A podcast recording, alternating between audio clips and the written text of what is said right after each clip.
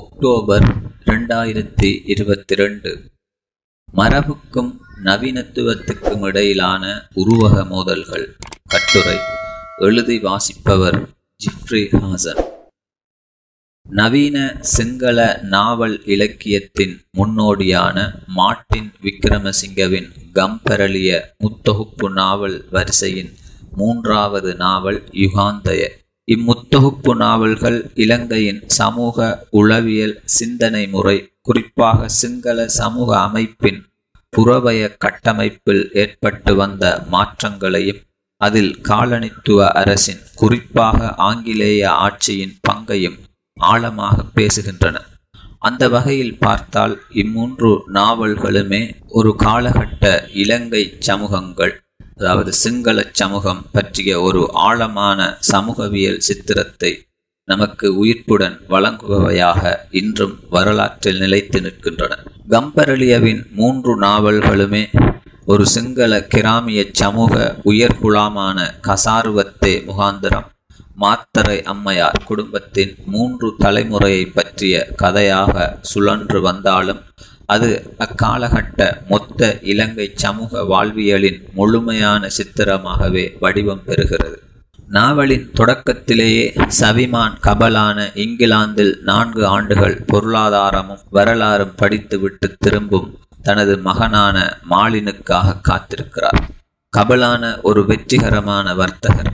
கம்பரளியவுக்குள் காட்டப்பட்ட சிங்கள நிலமானிய சமூக அமைப்பும் அதன் அதிகாரமும் இந்நாவலில் முதலாளித்துவ சமூக அமைப்பாகவும் அதன் அதிகாரமாகவும் உருமாறியிருக்கிறது.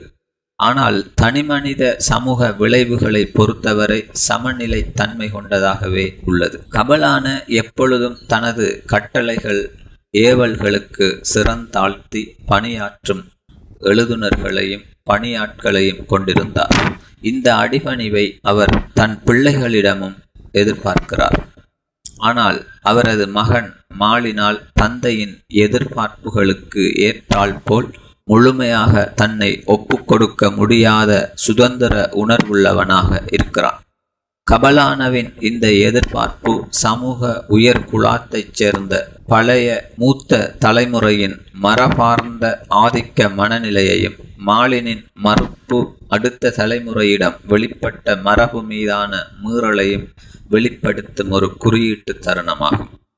இந்நாவலின் கதையில் சிறு வயதிலிருந்தே மாலின் தந்தையை மீறுவதில் மகிழ்ச்சியை உணர்ந்து வந்திருப்பதை காண்கிறோம். இதனை மரபுக்கும் நவீனத்துவத்துக்கும் இடையிலான தலைமுறை இடைவெளியாக கூட பார்க்க முடியும். மாலினின் இந்த பிடிவாதமான மறுப்பு மனப்போக்குக்கு காரணம் தனது நடத்தைகள்தான் என்பதை கபலான ஒருபோதும் எண்ணி பார்ப்பதில்லை. கபலானவை மார்ட்டின் விக்ரமசிங்க இப்படி குணரூபப்படுத்தும் போது அவர் நவீனத்துவ வாழ்க்கை முறையை எந்த ஒழுக்க மதிப்பீடுகளுக்கும் உட்படுத்துவதாக தெரியவில்லை.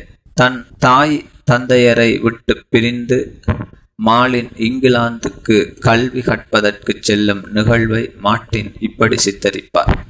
மாலின் இங்கிலாந்துக்கு புறப்படும் போது அவனது கண்களிலிருந்து ஒரு சொட்டு கண்ணீரும் சிந்தவில்லை. அவன் தன் தாயை முத்தமிட்ட போது அவனது முகத்தில் பதிந்திருந்த பெரும் புன்னகையை கபலான நினைத்து பார்த்தார். அவன் இங்கிலாந்திலிருந்த 4 வருடத்திலும் 4 கடிதங்கள் தான் எழுதினான், அதுவும் மிகச் சுருக்கமாக. ஒரு தடவை தன் அம்மாவுக்கு எழுதும் கடிதத்தில் தந்தையை குறித்து, அப்பா இரக்கமற்ற கஞ்சனைப் போல் வேலையாட்களை சுரண்டி பணம் சம்பாதிக்கிறார், அவர்களுக்கு கொஞ்சமாகவே சம்பளம் கொடுக்கிறார், ஆனால் மக்களை மகிழ்விப்பதற்கோ அல்லது சமூக முக்கியத்துவத்தை பெறுவதற்காக விருந்துகளை நடத்துவதற்கோ அவர் ஆங்கிலேய பிரபுவைப் போல செலவு செய்கிறார் என எழுதுகிறார். மாலினுக்குள் அப்போதே தொழிலாளர் நலன் சார்ந்த பார்வைகளும் முதலாளித்துவ எதிர்ப்பு மனநிலையும் இருந்ததற்கான குறியீட்டு தருணம் இது. கபலான முதலாளித்துவத்தினதும் தொழிலாளர் மீதான சுரண்டலினதும் பிரதிநிதியாகவே வருகிறார். மாலினுக்கு தொழிலாளர் மீதான ஈடுபாடும் சோசலிச சித்தாந்த சாய்வும் மேலும் வலுப்படுகிறது. அது ஒரு வகையில் அவனது தந்தைக்கு மறுதலையான பாதையாக இந்த சாய்வு இருக்கிறது. சிங்கள உயர்குலாத்தினருக்கும் படித்த நகர்ப்புற வர்க்கத்தினருக்கும் இங்கிலாந்து அரசுடன் இருந்த நெருக்கமான உறவையும் அதனை பயன்படுத்தி அவர்கள் தங்களது வாழ்க்கையை எப்படி மேம்படுத்தி கொண்டார்கள் என்பதையும் நாவலின் தொடக்கத்திலேயே அறிந்து கொள்கிறோம். நாவல் தொடங்கும் போது நலிகா சவிமான் கபலானவை மணந்ததையும் இங்கிலாந்தில் பொருளாதாரம் படித்து கொண்டிருந்த அவர்களின் மகன் இலங்கைக்கு திரும்புவதையும் விக்ரமசிங்க நாவலில் சித்தரிக்கிறார்.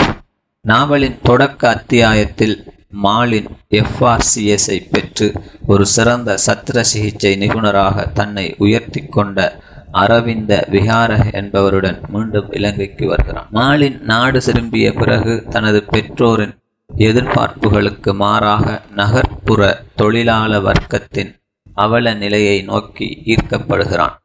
அவர்களின் வாழ்க்கை நிலைமைகளை மேம்படுத்துவதை தனது வாழ்க்கையின் தலையாய லட்சியமாக ஆக்கிக் கொள்கிறான். கபலான தனது தொழிற்சாலையில் தொழிற்சங்கவாதிகளான தொழிலாளர்களால் பிரச்சினையை அனுபவித்து வருகிறார். ஆனால் மாலின் தொழிலாள வர்க்கத்தின் பக்கமே செல்கிறான்.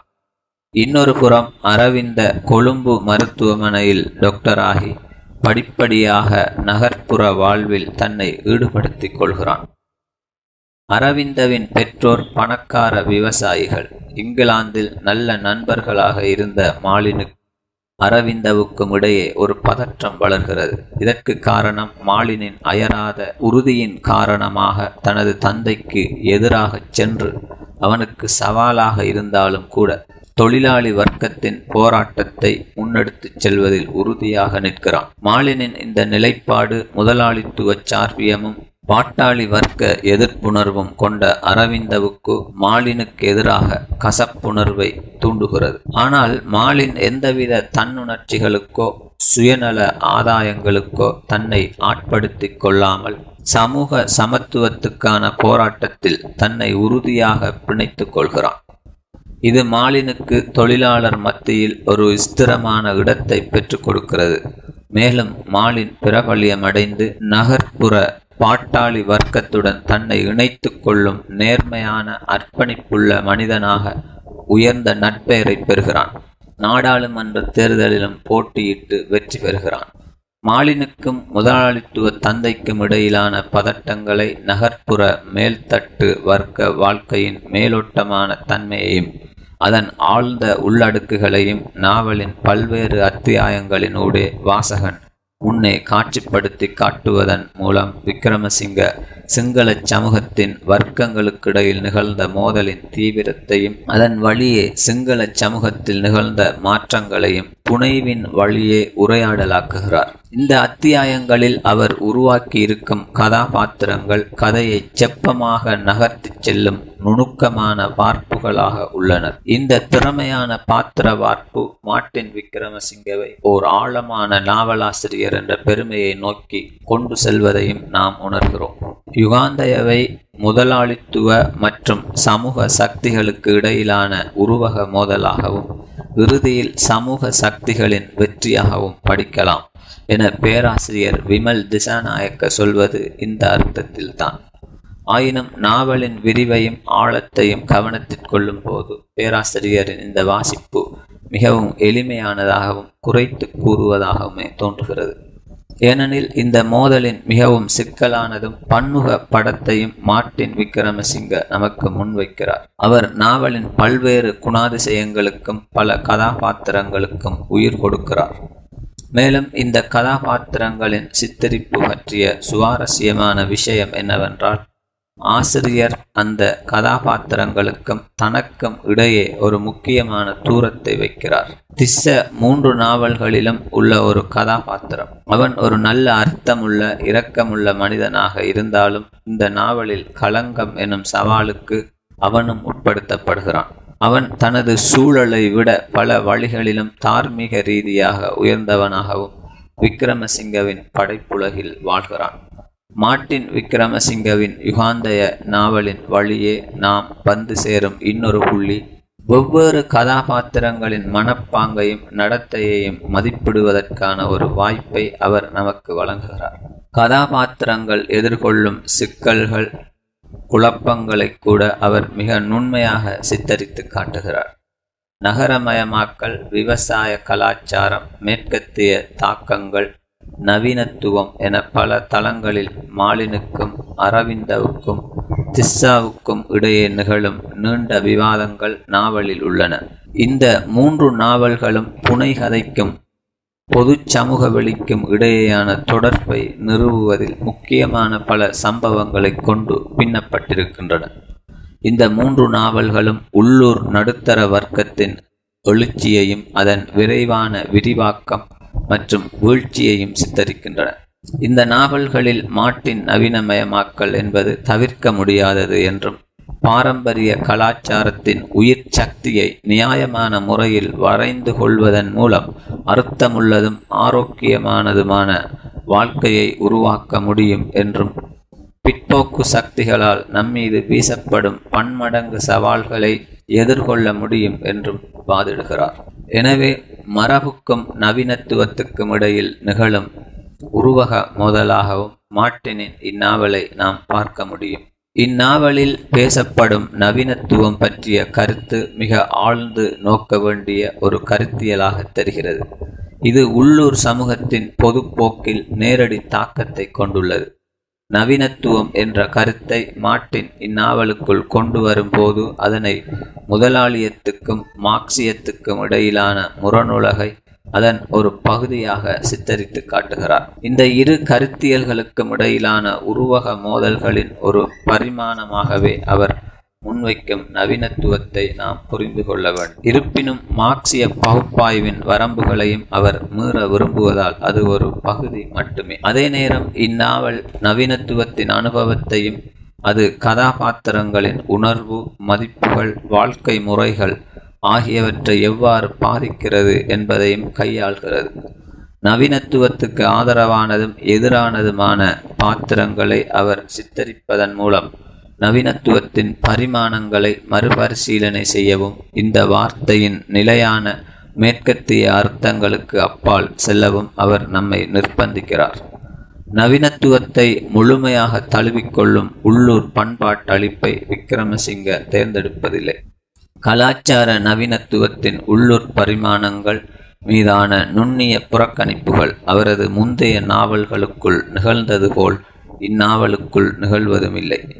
மார்ட்டின் நவீனத்துவம் கவனம் கொள்பவற்றின் மீதே அக்கறை கொண்டிருந்தார். புனைவாற்றலை பயன்படுத்தி நாவலாசிரியராக இவற்றுக்கு உருவம் கொடுப்பதில் ஆர்வம் காட்டினார். இதன் பொருள் என்னவென்றால், சமூக யதார்த்தத்துடன் இலக்கிய யதார்த்தத்தை இணைக்க வேண்டும் என்பதுதான். எழுத்து எப்போதும் தனக்குள்ளே விரைவானதும் தனித்தன்மையானதுமான ஆற்றலை கொண்டுள்ளது. அத்துடன் சுய நிர்பந்தத்துக்கான குறிப்பிடத்தக்க திறனையும் கொண்டுள்ளது. நகர்ப்புற வாழ்க்கையின் உள்கட்டமைப்பை அதன் அனைத்து இலட்சியங்களுடனும் முதலாளித்துவ இயல்பின் பாசாங்குகளுடனும் பொதுவெளியில் விரிந்திருப்பதை அப்படியே நமக்கு தெளிவுபடுத்தி காட்ட முனைகிறது என விக்ரமசிங்க நம்புகிறார். அந்த நம்பிக்கையின் வழியே யுகாந்தய நாவலில் அவர் மரபுக்கும் நவீனத்துவத்துக்கும் இடையில் நிகழும் மோதலை உருவகப்படுத்தி நிலையான படைப்பாக தந்திருக்கிறார். ஒரு புனைவாக கதை சம்பவங்கள் சார்ந்தும் கோட்பாட்டு நிலைப்பாடுகள் சார்ந்தும் இந்நாவலுக்குள் இருக்கும் பலவீனங்களை மார்ட்டின் தன் புனைவு நுட்பத்தின் மூலம் கடந்து செல்வதாக தோன்றுகிறது. மூன்று நாவல்களினதும் அரசியல் பரிமாணத்தை ஒருங்கே வைத்து பார்க்கும்போது அப்போது சிங்கள சமூக வெளியில் உருவாகி வந்த பௌத்த அடிப்படைவாதம் மற்றும் தீவிர சிங்கள தேசியவாதம் என்பவற்றின் மீதான விக்ரமசிங்கவின் சுய மறுப்பும் மற்றமைகள் மீதான அவரது சாதகமான பார்வையும் அவரது இந்த முத்தொகுப்பு நாவல்கள் குறித்த மற்றொரு அக்கறைக்குரிய விடயமாக இருக்கிறது.